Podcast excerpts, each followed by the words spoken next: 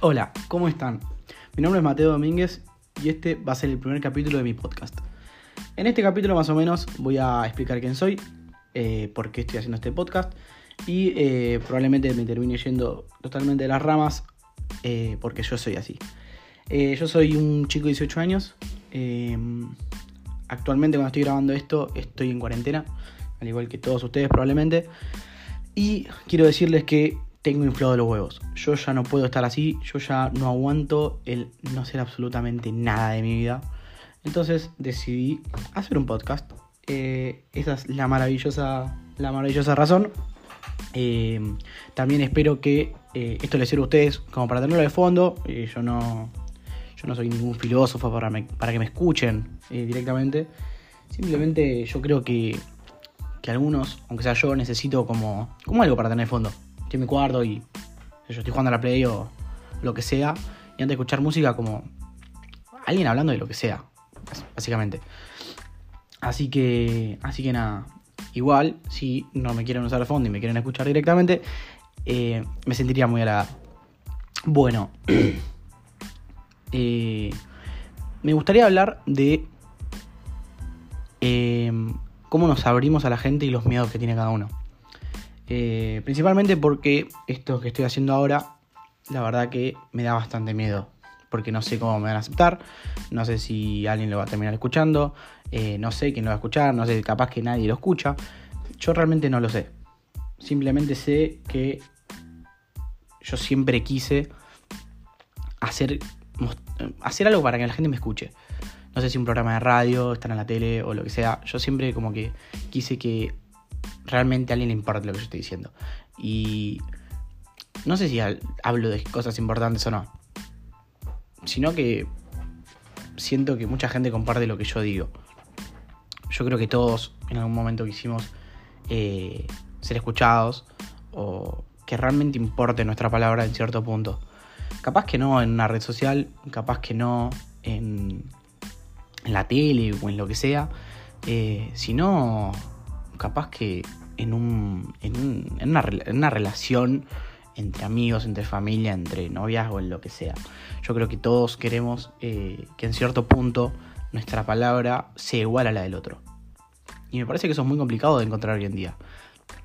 Creo que siempre eh, el otro busca que la palabra de él se escuche más que la, la propia, digamos siempre el otro va a querer que su voz suene más que la, que, la de los demás. Y creo que eso es algo que realmente no está bueno. Y que hasta a veces nosotros mismos lo hacemos sin, sin pensarlo.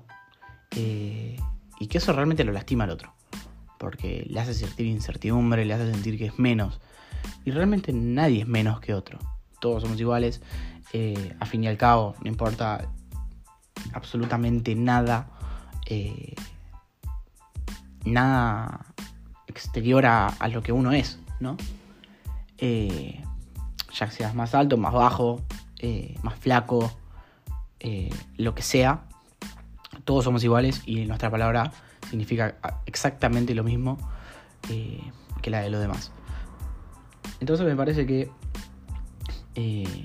eso es algo que nos pasa a todos. Y realmente estaría bueno que uno lo practique. El hecho de poder hacerse escuchar. No sé si con esto yo estaría practicando eso, pero eh, sé que estaría superando un miedo. Y con, con capaz que con el hacerse escuchar uno supera un miedo y realmente se da cuenta que no es difícil. Más allá del hecho de poder empezar a hablar, el hecho de superar un miedo. Y todos tenemos miedos. Lamentablemente. Pero lo que podríamos trabajar es el saber que el miedo es algo psicológico, no es algo físico. El miedo no te puede dañar, el, miedo no te puede, no sé, lastimar. El miedo es algo que uno, eh, uno construye por situaciones, por pensamientos, por lo que escucha, por lo que sea. Y uno mismo también se que lo puede destruir uno no tiene que tener. Uno no tiene que tener barreras en su vida. si vos, te, vos querés hacer algo, vamos a hacer un ejemplo. Ponele que mm, vos querés estudiar periodismo, periodismo eh, y a vos te da miedo no llegar. No llegar a TIS Sport, no llegar a ESPN, no llegar a lo que se te cante el culo. A vos te da miedo. Vos, vos tenés que mentalizarte que vas a ser mejor, vos vas a llegar a ESPN. Y si vos realmente lo pensás, vos vas a llegar. Porque vos podés.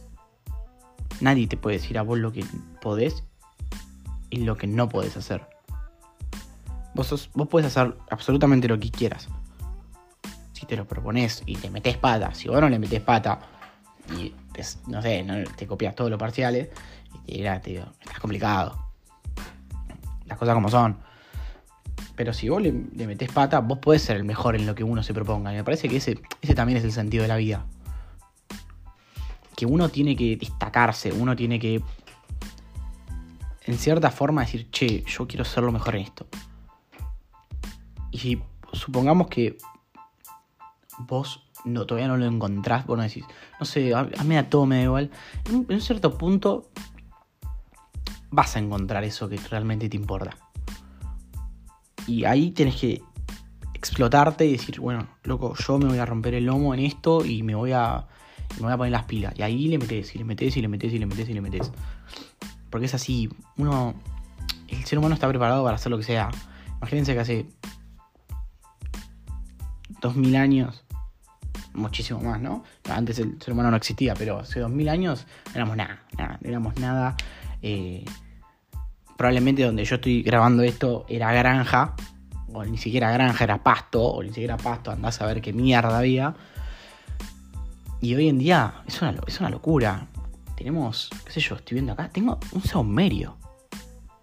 Estoy fanatizado con los saumerios. Tengo un saumerio, ¿entendés? Tengo un saumerio, tengo unas llaves. Unas llaves tengo, una computadora. Tengo, no sé, 20 millones de cosas que decís, no, guacho, qué locura. A mí me pasaba mucho cuando yo iba, yo iba a laborar, yo laboraba en el centro y yo laboraba en Montserrat y cuando me iba para 9 de julio, eh, que estaba, llegaba bueno, a Plaza de Mayo, y yo cuando estaba parado en Plaza de Mayo, se me ponían los pelos de punta. Eh, porque, o sea, me planteaba el hecho de que, o sea, o sea, hace años, miles de años, pasaban cosas ahí, pero realmente significativas. Eh, la independencia, bueno, eh, no sé, 20, 20, millones de cosas. Eh, a ver, em, la madre de Plaza de Mayo. Cuando, cuando se declaró la guerra de Malvinas.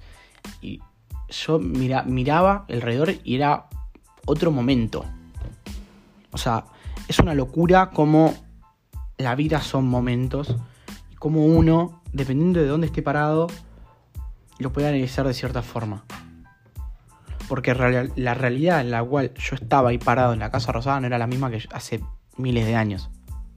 Ni la que hace 500 años, ni la que hace probablemente un año atrás de eso. Porque la vida son momentos van cambiando constantemente. Todo es un cambio constantemente. Que uno tiene que aprovechar, uno tiene que. Tiene que realmente valorar el tiempo. El tiempo es algo que es lo único que no se puede recuperar. El tiempo es valiosísimo, porque no tiene, un, no tiene un precio. Y ahí es cuando uno realmente creo que encuentra un poco de felicidad al decir yo tengo tiempo. Cuando hay gente que no tiene tiempo. Hay que aprovechar el tiempo, hay que ser feliz con el tiempo. Y cuando me paraba ahí en la Casa Rosada me daba cuenta de lo que era realmente el tiempo y los momentos. Porque pasaron miles de millones de momentos ahí. Yo estaba parado ahí y lo pensé y dije, yo en 10 años voy a estar pensando, yo cuando era chico, chico, a los 18 años, cuando yo estaba a los 18 años pasando por acá, se me ponía la piel de gallina. Y hoy estoy con 10 y se me vuelve a poner la piel de gallina. Y cuando tenga 80 años me va a pasar exactamente lo mismo. Porque la Plaza de Mayo va a seguir ahí va a ser exactamente la misma la, Plaza de Mayo. Ponele que le ponen un par de cosas, pero en esencia va a ser el mismo lugar en el planeta Tierra. Y yo ojalá pueda haber conseguido todo eso. Que todo ese tiempo que haya transcurrido entre que fui la primera vez hasta mi último momento en la Plaza de Mayo, yo diga, la verdad, es una locura. Porque es una locura. El tiempo es una locura. Y estaría muy, muy bueno, o sea, me gustaría muchísimo que poder transmitirles este pensamiento porque me quedaría pensando horas y horas en solo pensar eso, en que yo soy de, o sea, yo soy el esperma de alguien que fue el esperma y el esperma, el esperma, el esperma, el esperma, el esperma. Ponele, la abuela de mi abuela. Yo no sé quién carajo es la abuela de mi abuela. Yo no conocía a la abuela de mamá. Probablemente mis hijos no conozcan a mi abuela. Y así, y así, y, y sería una locura eh, poder ver miles de cosas, ponen las combinaciones, las combinaciones de familia. Yo probablemente tenga algún gen de mi vecino de enfrente, ponele. ¿Entendés? Y así con miles de millones de personas. Es una locura, es una locura el mundo y pensar es una locura. Porque podemos pensar 20 millones de cosas. Podemos pensar que mañana cae un meteorito, podemos pensar que... Eh, podemos pensar que Mierta Legrand va a morir en algún momento. O sea, es una locura. Es una locura. Creo que lo más valioso que tiene Argentina en este momento es Mierta Legrand. Porque el tiempo que tiene esa señora no lo tiene absolutamente nadie, ni lo va a tener absolutamente nadie. Eh, pero bueno, me parece que. Eh, me parece que fue un buen primer capítulo. Me gustó, me gustó hablar. Ojalá que alguien me esté escuchando. Ojalá que te haya podido hacer pensar un poco. Ojalá que te haya podido entretener. Ojalá, que me hayas puesto de fondo. Ojalá. Em, así que. Así que nada. Eh, espero que tengas una, un lindo día. O una linda tarde. O una linda noche. Y te mando un beso enorme. Chao, chao.